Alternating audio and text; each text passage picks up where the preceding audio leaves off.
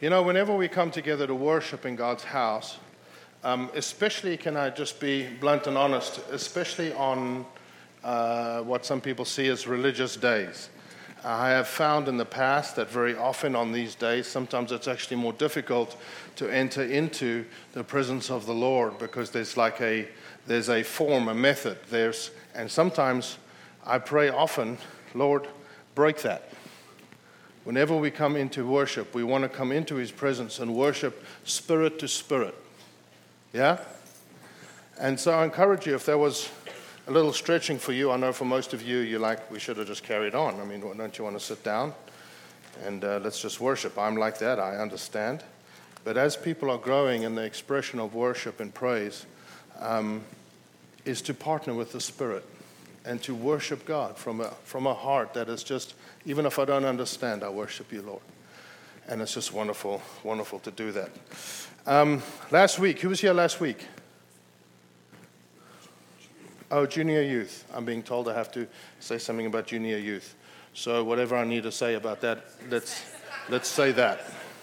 You are dismissed. To go, go to where you should go. Thank you. Sorry, I don't know all the details because normally someone else does that. So, last week, God just we've been speaking about the river of God. I'm not going to do that now. But, you know, God really moved with us last week, and there were people all over on the floor, and God was moving powerfully. And I just want to encourage you if you were here and God just touched your heart, it doesn't matter necessarily what happened on the outside.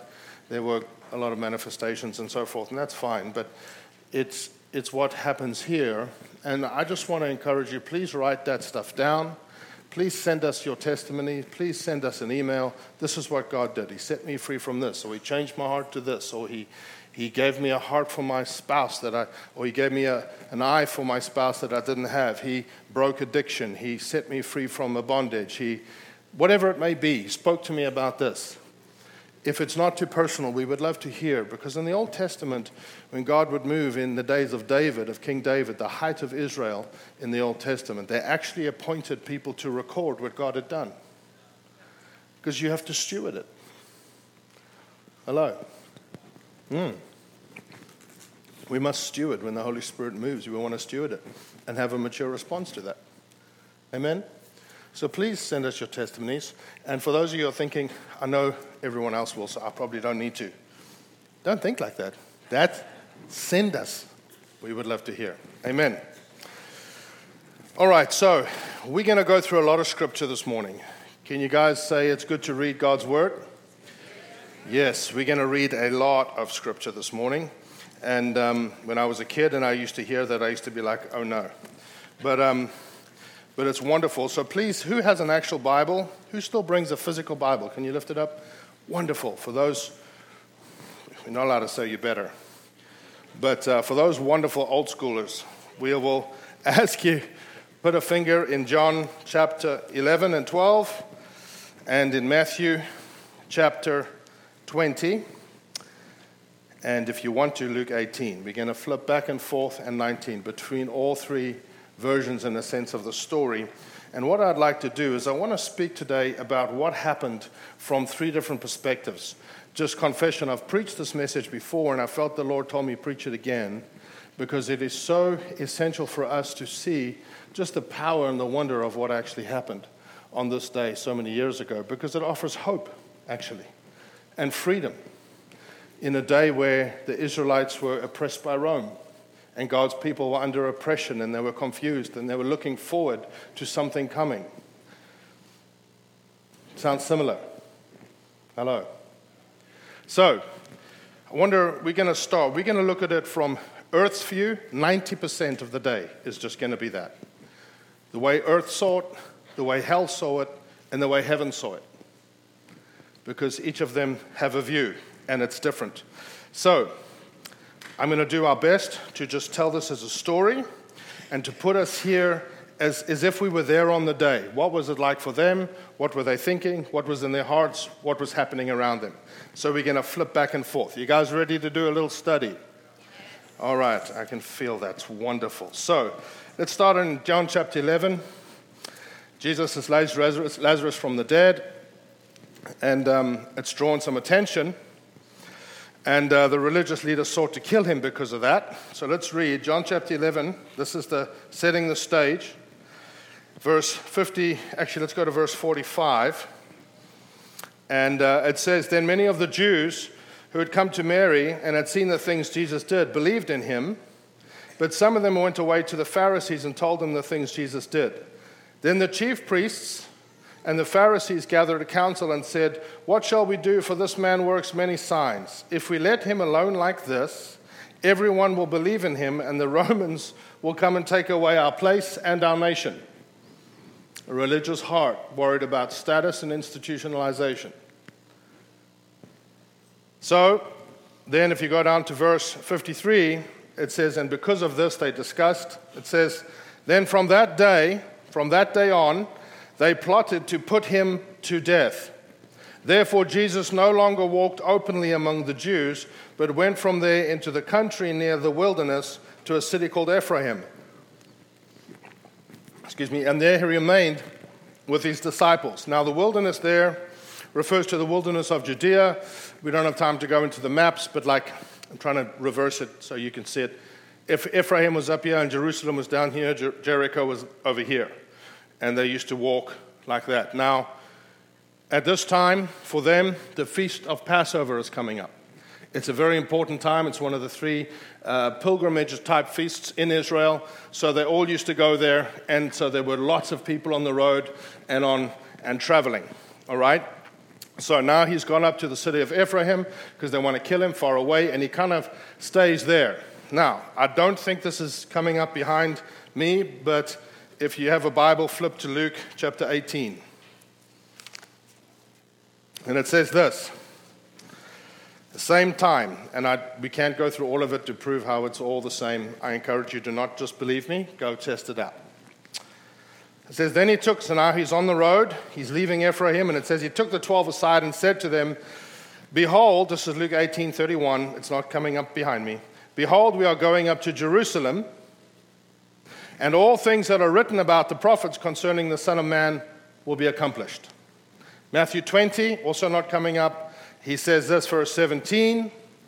Now, Jesus, going up to Jerusalem, took the 12 disciples aside, the same story, and told them, in a sense, that he was going to suffer, he was going to die, he was going to be crucified. So they're going to arrest him, they're going to kill him, so he goes over there. He leaves. He says, Let's go over here. Now, imagine his disciples. Now, he tells them, Listen, we're going to go to the feast. And they're like, yeah, um, remember, the, remember the danger? They told you they're going to. And he's like, no, don't worry about it. We need to go. So that's actually how they're feeling. And what happens, Matthew 20, 29, says this Now, as they went out of Jericho, so they came from Ephraim all the way down to Jerusalem, but on the way is Jericho. That's and on the way is Zacchaeus happened on the way, blind Bartimaeus happened on the way, all of this happens around Jericho on their way to Bethany. And it says in verse 29 As they went out of Jericho, a great multitude followed him. And behold, two blind men sitting by the road. And starts telling the story of blind Bartimaeus, son of David, son of David, have mercy on me. So a whole multitude begins to follow him. It says that. A great multitude followed him. And they begin to follow Jesus, and they're journeying from where he withdrew in the country I live in the country. Jay lives in the country. He told me that's where God lives, so I moved to the country. That's, that's not true. That's, good job.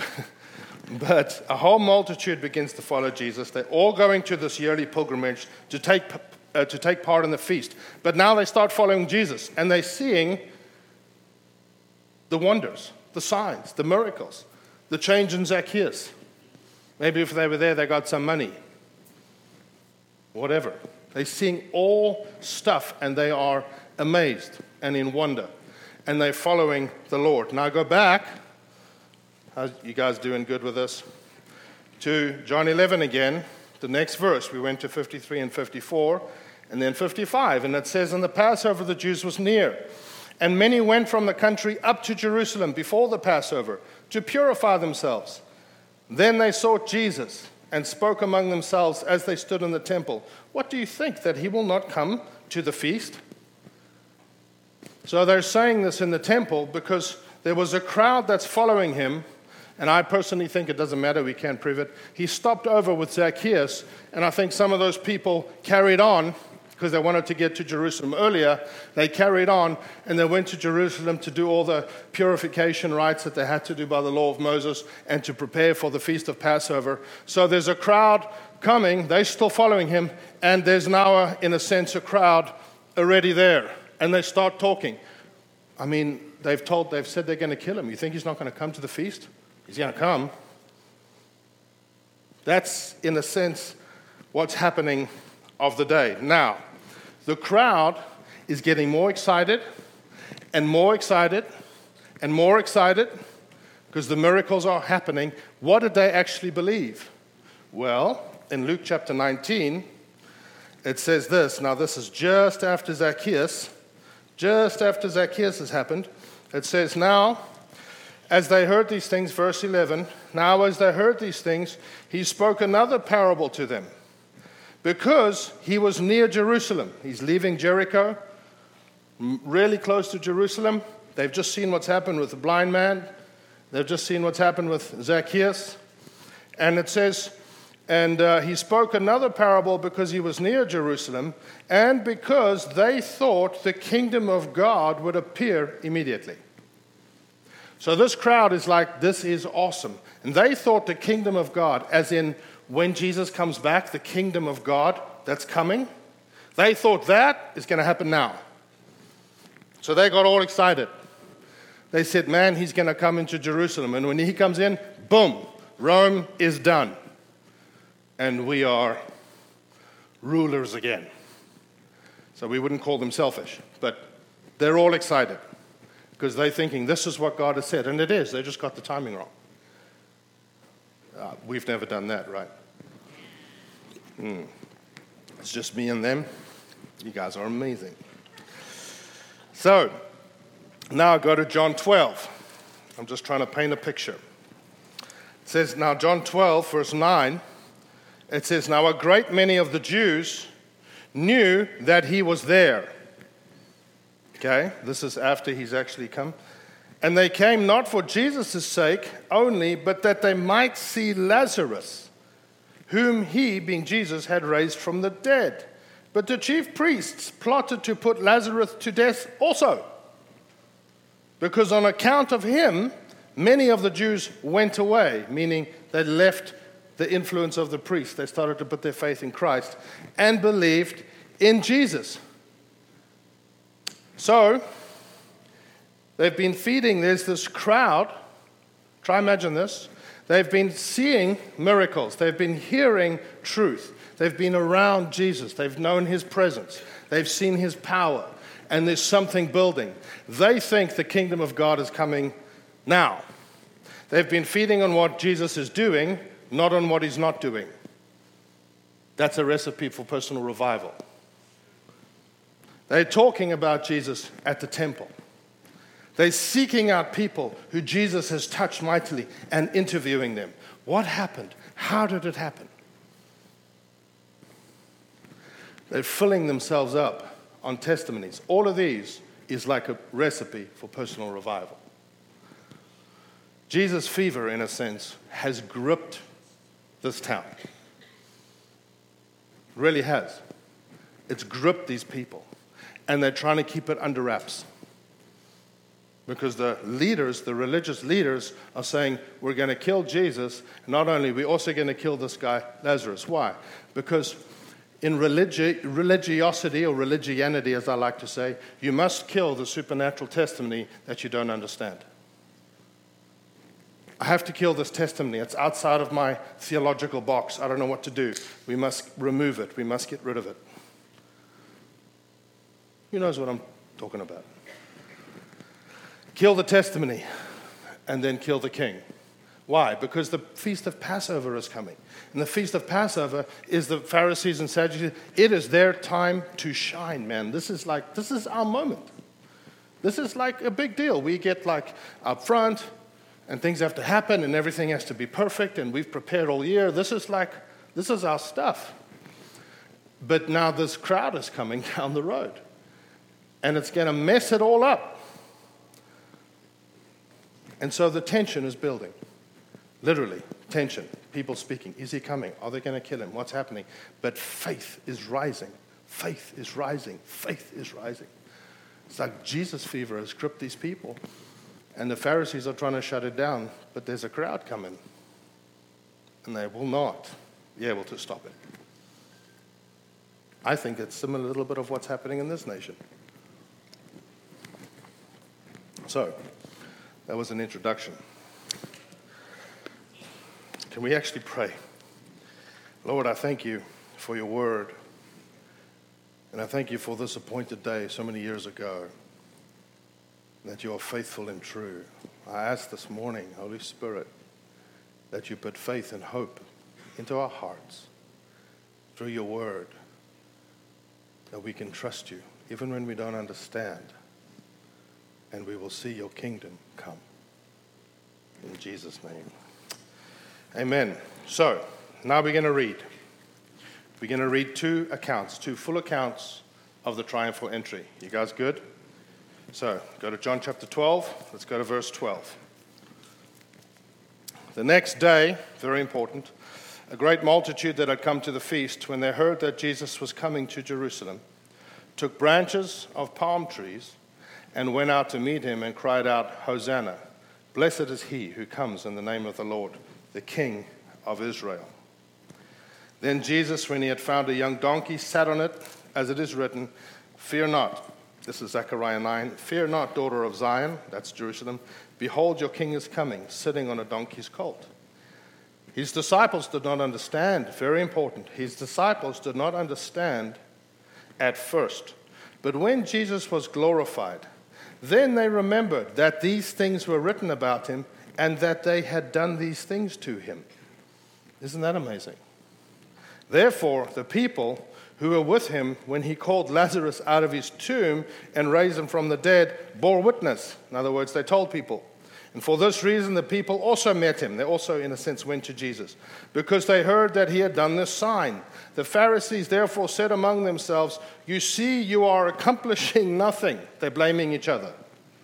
You are accomplishing nothing. Look, the world has gone after him. That word world is actually the word cosmos. So imagine the rage in the Pharisees. They're like, it's not working.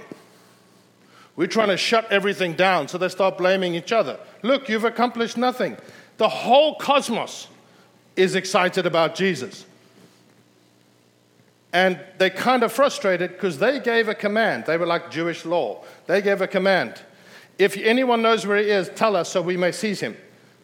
they're like, no one's listening to us. No one likes us. No one thinks we have authority.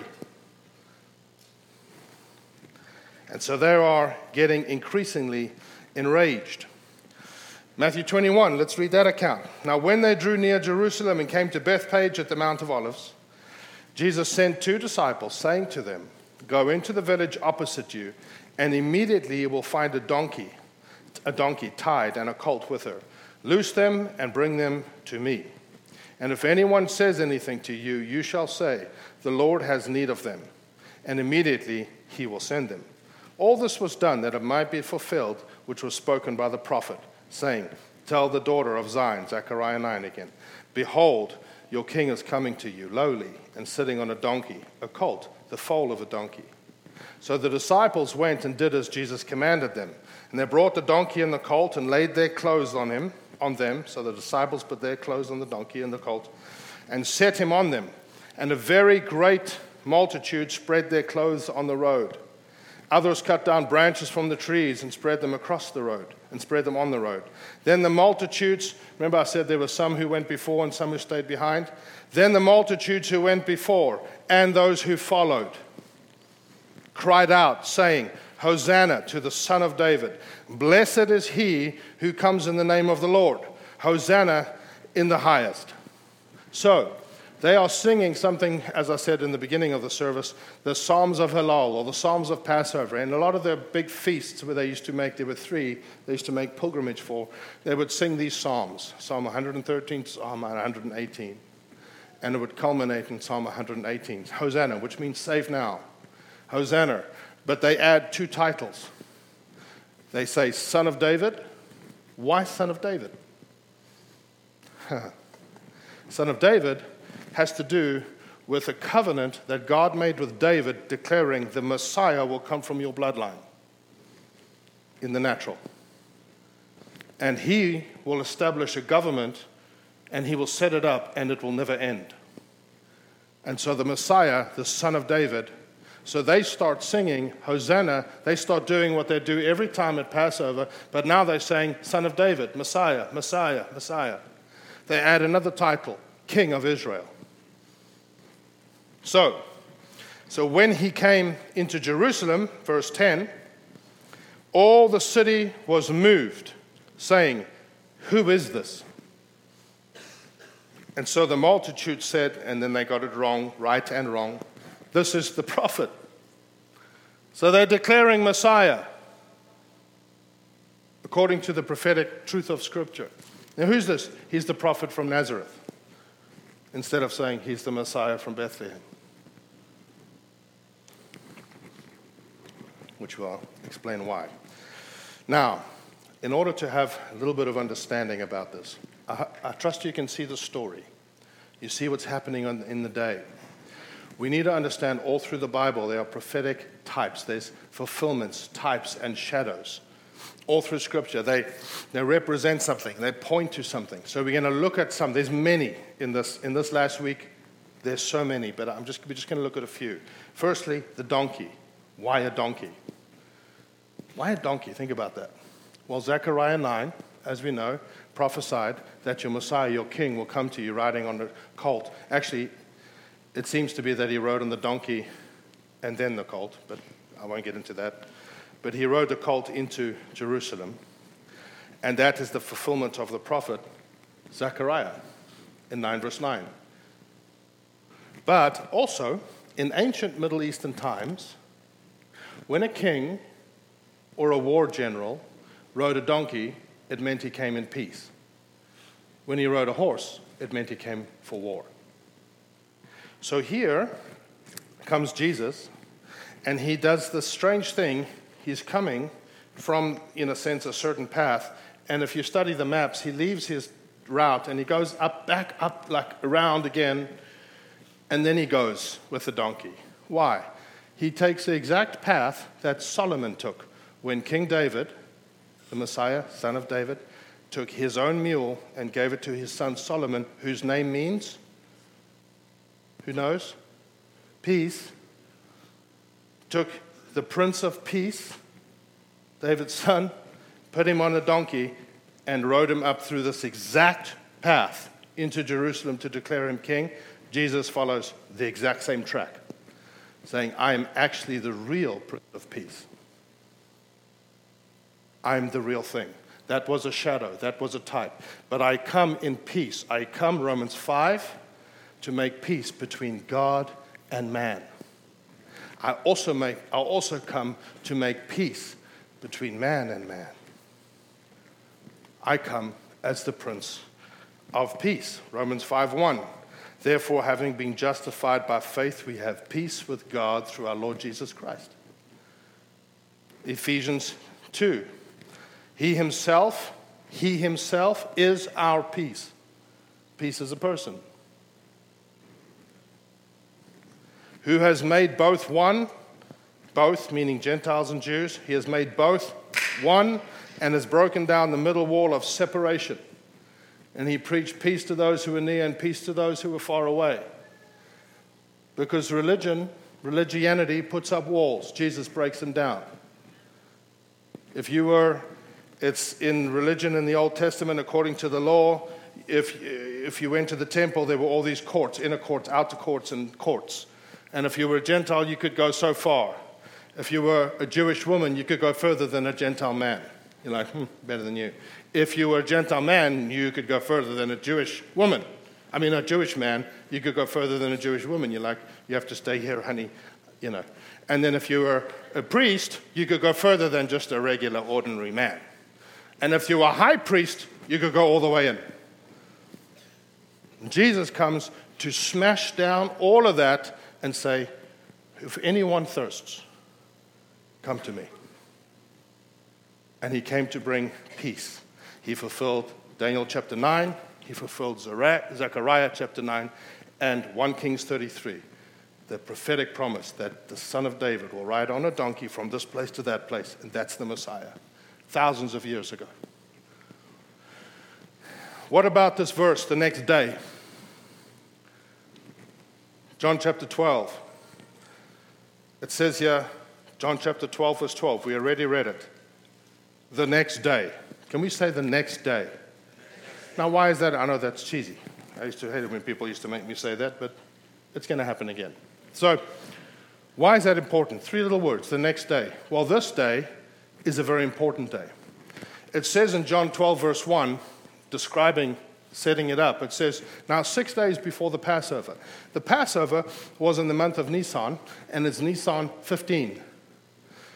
Now, if you go to Exodus, which we'll go there in a second, you will see that on Nisan 14 they would kill the lamb.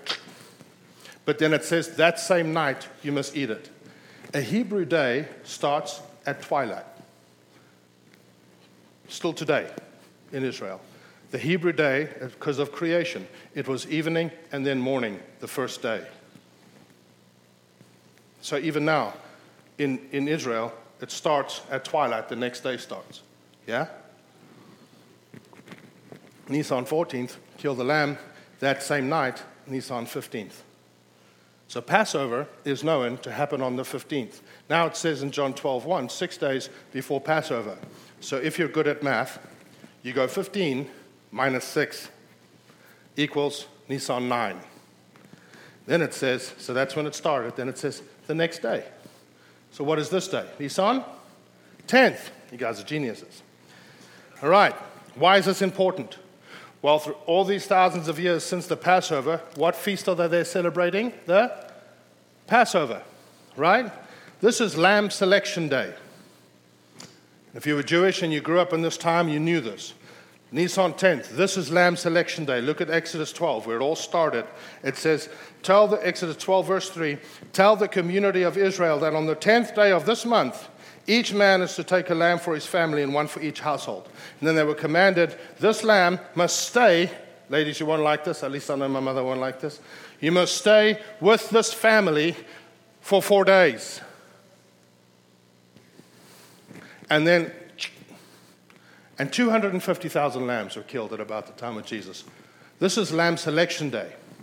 All the lambs had to be examined and they had to live with the family. So the lamb comes into the house for whom its blood will redeem on Lamb Selection Day. Jesus, the Lamb of God who takes away the sin of the world, rides into Jerusalem on Lamb Selection Day. And they were given four days to test the lamb to make sure that it's without spot and without blemish that it's okay for the sacrifice. And we all know this the good news is that the lamb is tested, not you. People could be doing whatever they wanted to do in the house. When the angel passed over, he looked for the blood, he didn't look at their behavior. So, Jesus rides in Lamb Selection Day, and the next four days, they test him. I'll throw up a list. You can go home and study it if you want. They test his authority in Matthew 21. They ask him, By what authority do you do this? They test his politics. In Matthew 22, they ask him about Caesar and taxes. They test his um, wisdom. The Sadducees ask him a question about the resurrection, not his resurrection, the resurrection at the end. And you know what it says? It says, um, it says they were astonished when he answered. Then they tested his theology. The Pharisees questioned his theology, which is the greatest commandment. And after afterwards, the result is, and no one was able, Matthew 22 46, after all the testing, no one was able to answer him a word. Nor did they lay, nor did that, sorry, nor from that day did anyone dare question him anymore. The Lamb of God, who takes away the sin of the world, joins the family for whom his blood will redeem and save. But he has to be inspected. Is he sinless? Yes. Then he has to be tested. Is he sufficient? And he was. There's a few more. What about palm branches? We can't go into this, but it represents, they would do this at some of the great pilgrimages and the feasts, specifically the Feast of Tabernacles, but it also in that day represented strength and victory. In the ancient Greece, ancient Greece and the, the beginning of Olympians, they would actually give the first wasn't a gold medal, it was a palm branch because it represented victory. So they start waving palm branches, and they started, which is according to the Jewish custom too, according to the law, get palm branches. And they start waving them and putting them down, which is in Leviticus. And they start singing, as I said, Psalm 118, verse 25 and 26, saying, Hosanna, Hosanna to the Son of David. Blessed is he who comes in the name of the Lord. And then they called him the King of Israel. So what happens? Well, the Pharisees actually say this. They're singing the fulfillment of Psalm 118. This is the day, this day is the day that the Lord has made. It's an appointed day. And they're singing, now they're calling him Messiah and King of Israel. And the Pharisees kind of get what's going on here. So what do they say? Luke 19. The Pharisees called to him from the crowd Teacher, rebuke your disciples.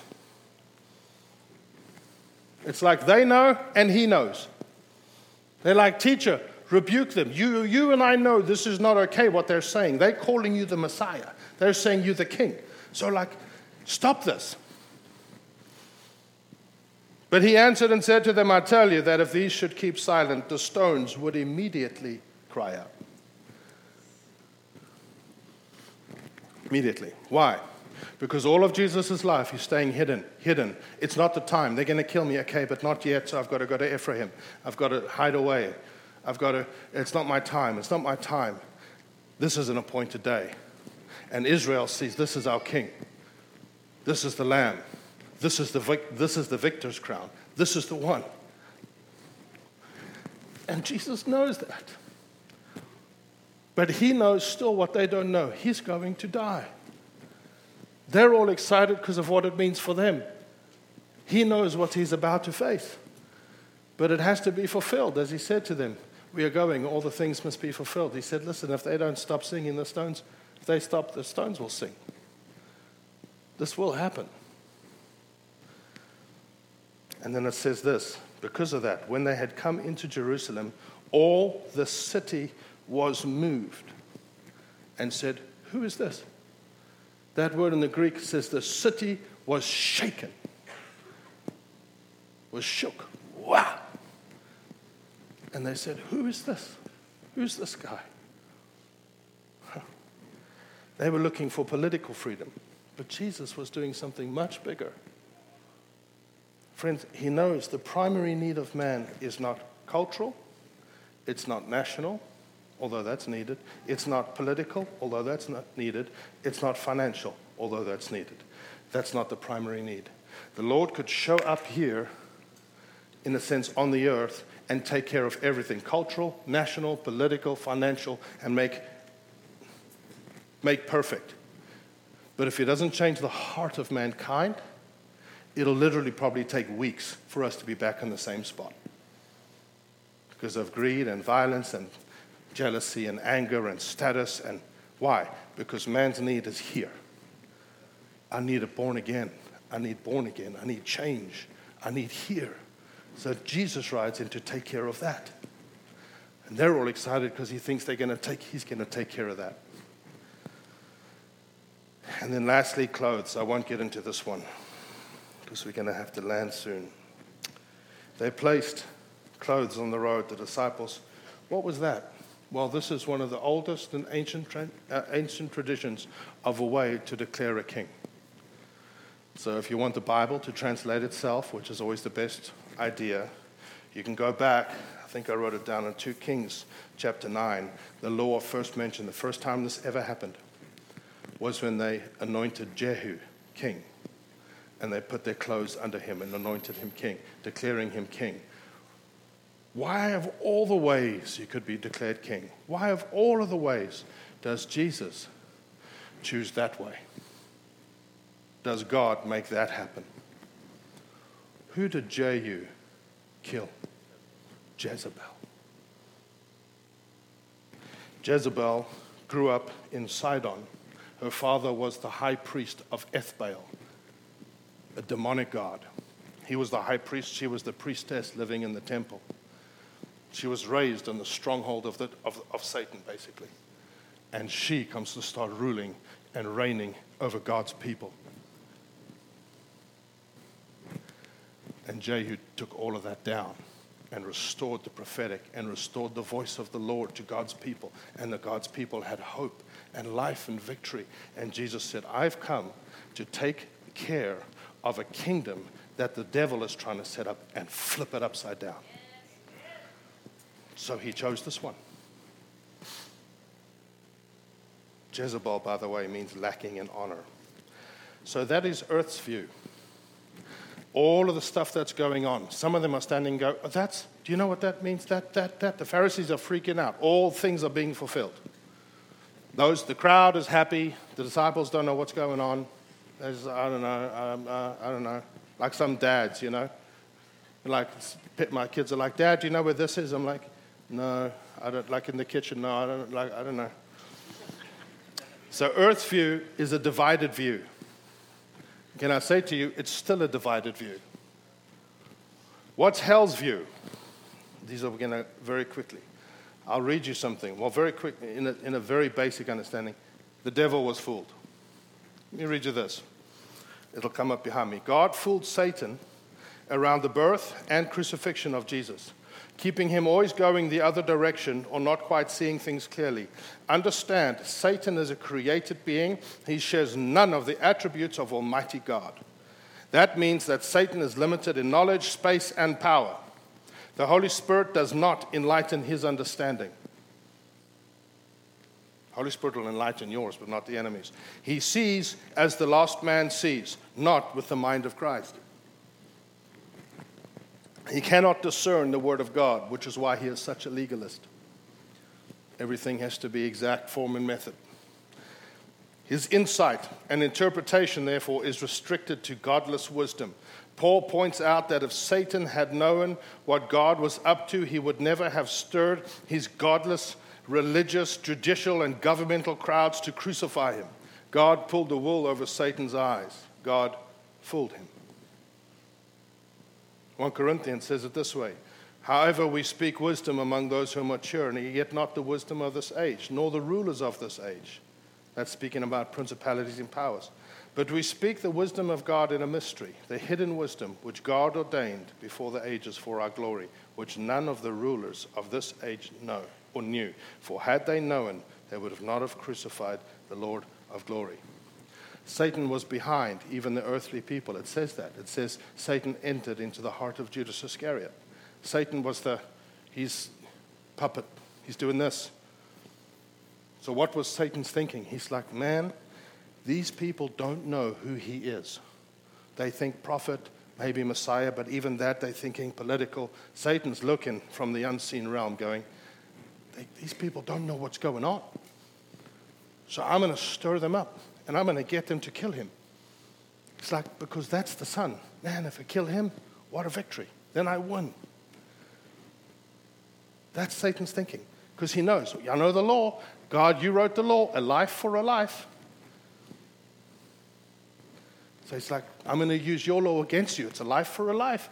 And stirs everyone up. Kill him. Then I win. Then I win. What's Satan's, what's hell's view? A prideful and presumptuous view and it's still his view. What's heaven's view? Wish I had time to read all these scriptures to you. Here comes the King of Kings, the Master, the Prince of Peace.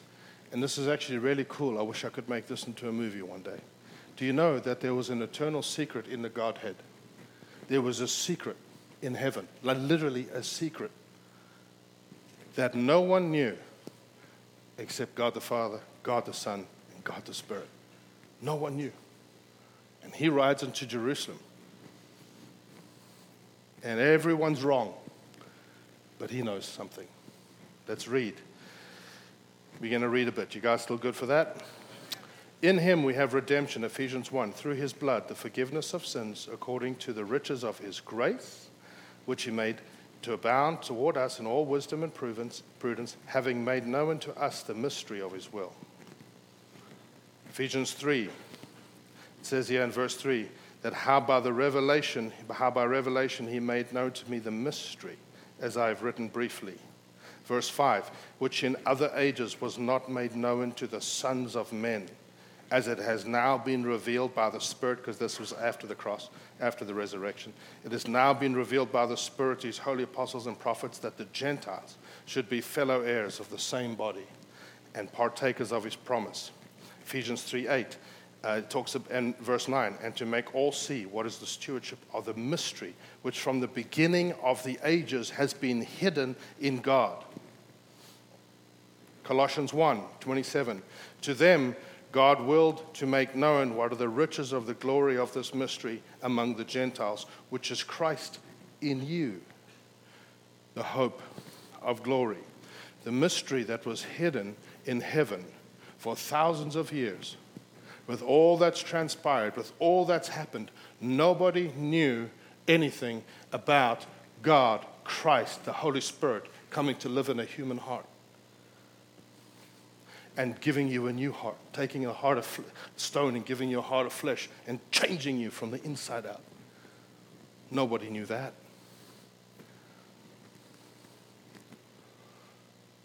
So the enemy is thinking, I'm going to win. And Jesus rides into Jerusalem, sorry, and he's weeping. He knows that this worship, these, this passionate crowd, this worship is going to fade. When what they want, when the kingdom doesn't appear immediately, when that, what they want doesn't happen, the worship will fade. The disciples will abandon him at the cross. They didn't even understand. It said they didn't understand what was happening. The passionate crowd will go home the Romans would whip him. The religious leaders would call for his death. The politicians will betray him with silence. And the people will mock and spit on him. They are now singing to him. But he knew something they didn't. He's saying, I came for all of you the Romans, the Greeks, the barbarians, the Scythians, the slaves, the free. I'm here for all of you. And none of you know what I know. None of you know what I, what I know. Because Jesus rides into Jerusalem, and this is his secret him and the Father. And he knows this is all going to change, but he knows something. When I die, I win.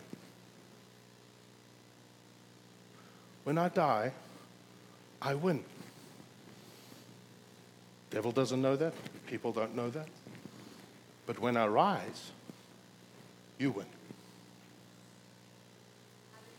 Because when I rise, I have made it possible in God's eternal justice to put me in you, to put my spirit in you, and in a sense, to multiply me on the earth. If the devil had known that, he would have done everything he could to stop anyone touching Jesus. Don't go near him, don't touch him, give him preservatives, give him medicine, give him just don't touch him. He must live forever. Don't touch him.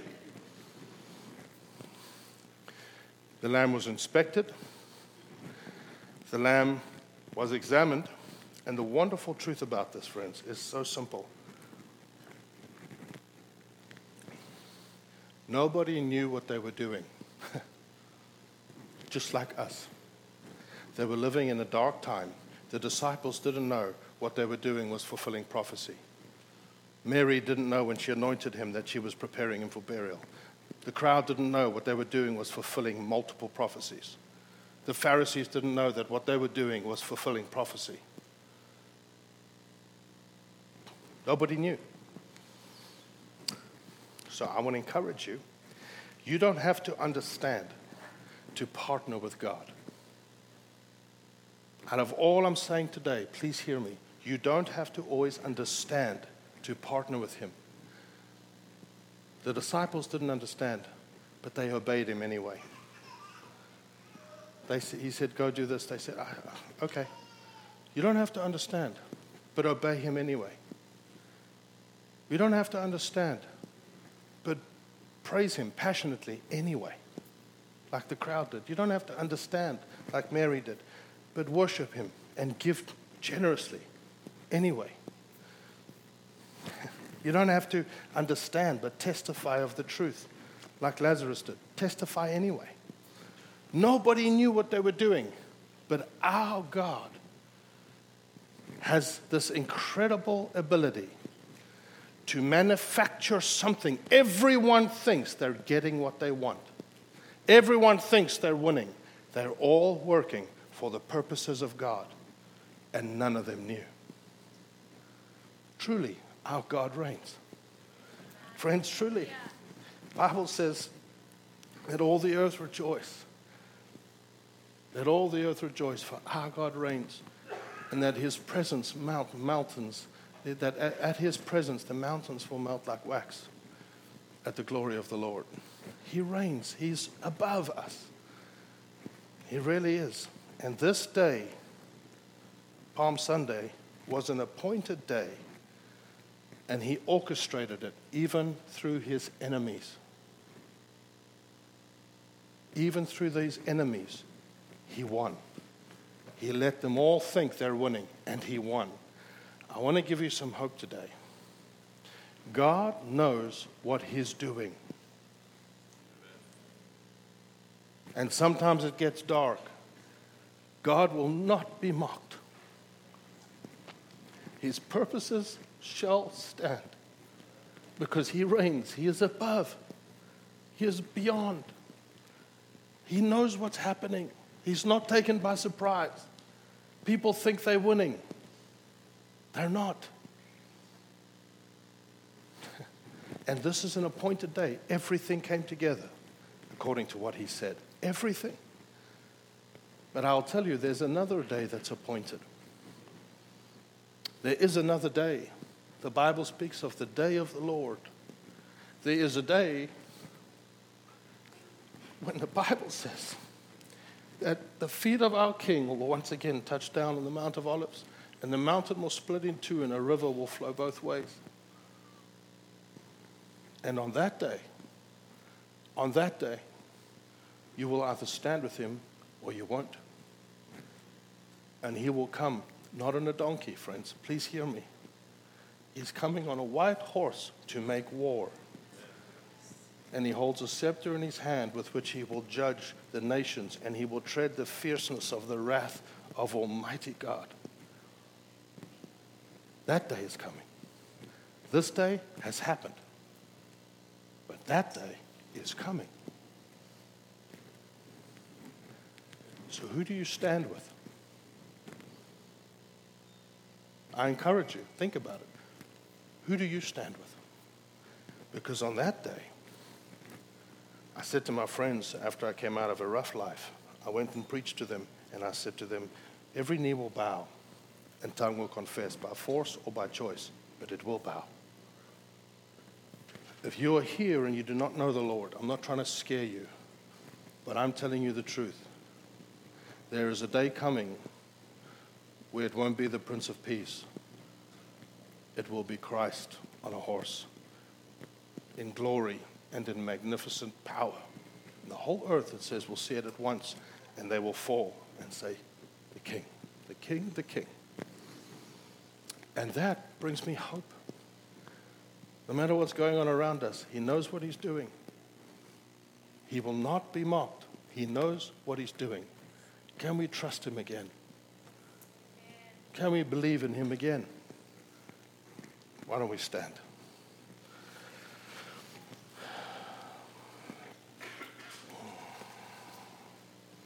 If you're not here today, and you, if, you, if you're here today and you don't know the Lord, before you leave this building, there will be people up here on my left, a ministry team. Please come and speak to them, and they will help you and introduce you to Jesus. Can we pray real quick? Heavenly Father, we thank you. We thank you that this is actually a day of joy and of hope. That, Lord, everyone thinks they know what's happening. But you alone know, and you alone see, and you know that the purposes of God shall stand. That God reigns, that all the earth be glad, that the isles rejoice. Your throne is made up of righteousness and justice. The earth sees and trembles, and the mountains melt like wax at the presence of the Lord. Before the Lord of all the earth, for all his saints shall see and know your glory, Lord. Psalm 97. We thank you for your presence here today. Lord, I pray that this word goes into our hearts, that in tough days and tough times, we can just say, God reigns. I don't need to understand, but I will obey anyway. I don't need to understand. I will worship anyway. I will praise anyway. I will speak the truth anyway because my God has a plan and no one can thwart it. No one. We bless you, Lord. In Jesus' name, amen.